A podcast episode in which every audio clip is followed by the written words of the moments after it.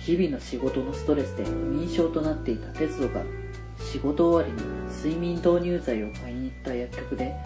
大学時代の同期上鉄菜と再会する。顔色の悪さから上鉄菜は鉄道を家に招き入れる。二人の感覚としての幸せとは。シュガーイズムトラナナにて通信販売ブースにてデータ販売受付中。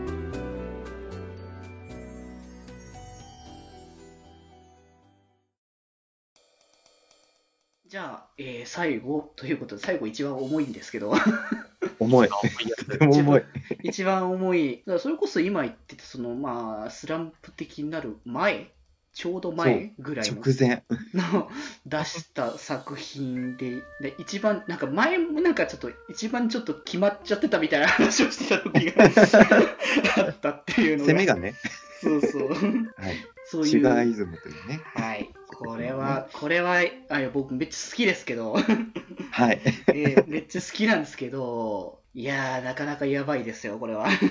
まずはじゃあ、あらすじからいきましょうかね、はいこちらも。シュガーイズムという作品はですね、2018年の12月に発行されまして、ブラック企業に勤めて、まあ、心身ともにボロボロな鉄道くんという人が、たまたまその睡眠導入剤を買うために入ったドラッグストアで、大学時代の友人で、今はすごく疎遠になってしまっている上手綱くんっていう人に再会するんですけれども、鉄道くんのそのボロボロの様子を見かねた上手綱くんが、彼を家に招き入れて食事をさせたり、話を聞いたりするんですけど、鉄道くん的にはその上手綱くんの優しさが苦しくて、振りほどこうとするんですけど、上手綱くんはなぜか話してくれないっていうお話です。うん。というところでね、いやー、これは本当ね、見方がいっぱいあるかもしれないなというところと、でも、共通認識として上手綱はやべえっていうのはね、ええこれはね、マジですごい、ここまでなやつだとは思わなかったって感じがね、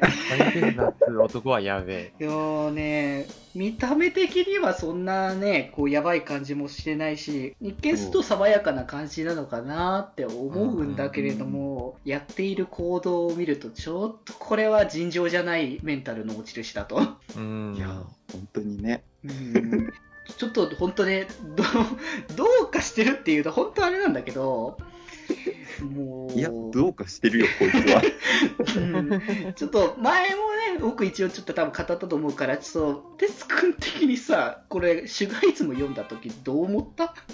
本当。うーん。すごいけれども。うん。紙手綱やべえなと思いながら読んでたけど、うん。同時に、ああ、なんかでも紙手綱のことは好きかもしれんと思いながら、うん。もう読んでました。嬉しい。こういうなんか、結局、鉄道くんがは自覚してないわけじゃないですか。共依存にあるっていうことを。うん。ううんうんの、上手綱くんが意図してというか、まあ、ある程度誘導して、共依存関係を成り立たせてるけど、本人には罪悪感があるみたいな。うん。なんか、うん変なところで理性がありながら、変なところでタガが外れてるみたいな。うんでも、それが人間なんなるだろうなっていうと、ちょっと変な表現ですけど、いや、でも、すごいだから、ここにね、上手綱君には人間味をめちゃくちゃ感じるんだよね。そうそうそうそうそうなんか鏡さんが今言ってくれたように、まあ、鉄道くんがそう思っているっていうのが多分にあるとは思うんですけど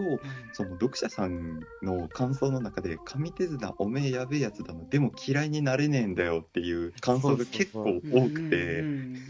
本当にこの男は魅力的だけど毒舌っていうすごいバランスで成り立ってるキャラクターになっちゃったのっていう感じでしためちゃね。くちゃ好き。うん。いやいいキャラクターとしてすごいいいキャラクターをしてるけれども、うん。本当ねこうもう読めば読むほど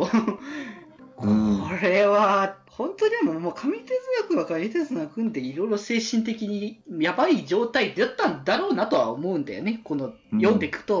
理由もわかるからそんなに責められない気持ちもねわからなくはないんだけれども でもこう惚れられてるって分かった上で共依存に持っていくやつなんてやべえ以外の何もんでもないよね。まあまあそこは間違いなくそう。なんかそのこの作品のテーマは身勝手っていうところだったんですけれども、うんうんお互いの自己中心的な行動が巡り巡ってお互いを幸せにするっていううんのをすごいあらすじとして持ちたいなというか、なんかその作品の背骨として据え置いてみたいなっていう感じで作った作品でそのタイトルの「シュガーイズム」っていうのはもともとその仮タイトルにしてた「シュガ主義」っていう主に我に主義でシュガ主義っていう、まあ、自己中心的みたいな感じの意味合いなんですけどそのシュガをちょっとカタカナにして主義を英語にしてシュガーイズムっていうタイトルにしてお互いのその身勝手さというか相手に対する甘さみたいなところがすごいいびつなんだけど本人たち的にはもうこの甘い関係が幸せなんだろうなっていうところに落ち着けるとすごく面白いなって思って結構紆余曲折はあったんですけど巡り巡ってこういう変な形に落ち着いたというか。うん。だから、まあ、さっきのね鯉のぼりとかは、まあ、言うてみたら、そのさっきもバットっていうとあれなんだけどハッピーエンドではない感じの幸せではない感じの終わり方だなって感じをすごい思うんだけど、シュガイズは中身的には結構なかなか思うところもあるし考え方的にもあれだなと思うところはあるけど最終的にはこれはハッピーエンドだなってやっぱ思える形の描き方だなってやっぱ感じるので。いやーなんかお前らがそれでいいんだったらまあいいよみたいな感じのハッピーエンドなんですよね。うんまあでもね、人間そうなのかなって僕は思ってるんですよね、正直。他人なんてどうでもいいといえばどうでもいいんですよね。周りの関わってる人たちが、まあ、幸せであることがまあ第一だなって感じるから、その他の人がこいつがやばいとか、こいつの考えどうなんだとか、批判したところで別にお前には関係ねえじゃんみたいなところはあるから、うんうんううん。ん、だから別になんか普通になんか生きていて人間として生きている上ではこの考え方でねあ本当に大きな迷惑をかけないのであればこれでいいんじゃないかなって思えるんですよね。うん。うんなんかそのさっきもね言ってた鯉のぼりで黒豆麦茶的にはまだ手探り感があるみたいな話してましたけど、うんうん。なんかキャラクターの人間味を煮詰めて煮詰めてここまでの完成度にするとこうなるんだなっていうなんか対比としてはちょっとこの2作品は面白いかもしれないですね。そうね。今でも本当ねすごい読み返すしあれだしもうね好きだなとは思えるんですけど、いよいよここでほんなんだろうなずっと好きだけどもうんうんうん。改めてもう一回好きだなというかこの人の作品がこうやっぱ好きなんだなのこう理由の一つにもなったのかなって僕は、うん、そう思っありがとうごてるので。やなんかこの作品読者さん的にも結構反響が大きかったしうん。いま、未だに好きって言ってくれる人も多くてうん割とこう読者さんの印象とかそういうのを総合的に見たら多分これが一番のヒット作と思っていいんじゃないかっていううん。うん感じは僕の中でなんとなくしてますね。うんうんうん、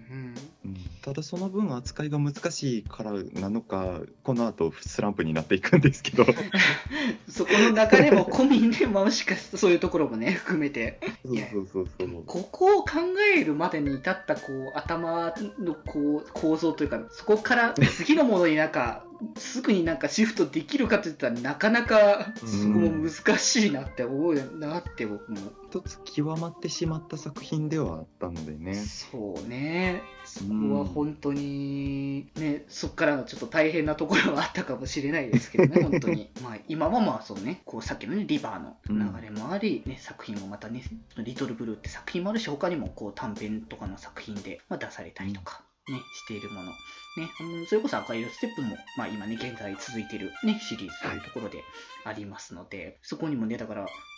だから本当ね、こう、本当シュガーイズム書いた人が赤色ステップ書いてるんですよっていう。そ れは本当にね、言っておきたいんですよ、マジで。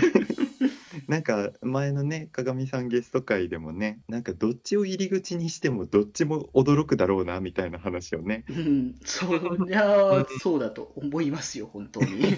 うん同じ人が書いたとは思え、なんだ、絵柄は似てるけど、同じ人が書いたとは思えないぐらいの内容だっていうね。うんそうね、お話の明暗というか、そうそうそうそそううウェイトがちょっと違うな。言ってしまえば俺は18になるまでこういった媒体に触れられなかった立場なので、うんううんん。うん18になって解禁と同時に読みまくった身としては、ちょっとびっくりしたなっていうのが今でも覚えてますね。全体を通してやっぱりなんか、キャラっていうよりかはなんかもう、みんななんか人間って感じで、うんうん。すごいなんか、一人一人の感情がすごいしっかり伝わってきて、いいな、やっぱりって思ったのが、まあなんか、総括というか、うんうん。ギャップがありながらも思ったところでしたね。うんうんうんいやだからね本当それぞれまた違った色があったりするけど本当本当に一人一人のキャラクター人間性が丁寧にね描かれてる作品がたくさんこうありますので、まあ、ぜひねこう今回紹介した作品とかの中でね気になったものとかまあじゃなくてもね他にもたくさん作品が出ていますのでそちらからねこう気になる作品をねこう一つずつちょっとね手を手に取っていただければねまあ僕らは本当におすすめしますので。はい。うんぜひぜひよろしくお願いします。はいということでエンディングいきますはーい。気まよりではメッセージを募集しております。メールアドレスはよりみち .club.gmail.com またメールフォームからでも送れますのでよろしくお願いいたします。あと、ツイッターアカウント、アット気まより。こちらの方に、えーダイレクトメッセージやリプライで送っていただいても結構ですし、マシュマロや質問箱なども受け付けておりますのでよろしくお願いいたします。えー皆様ぜひ、気まよりのポッドキャスト購読をよろしくお願いいたします。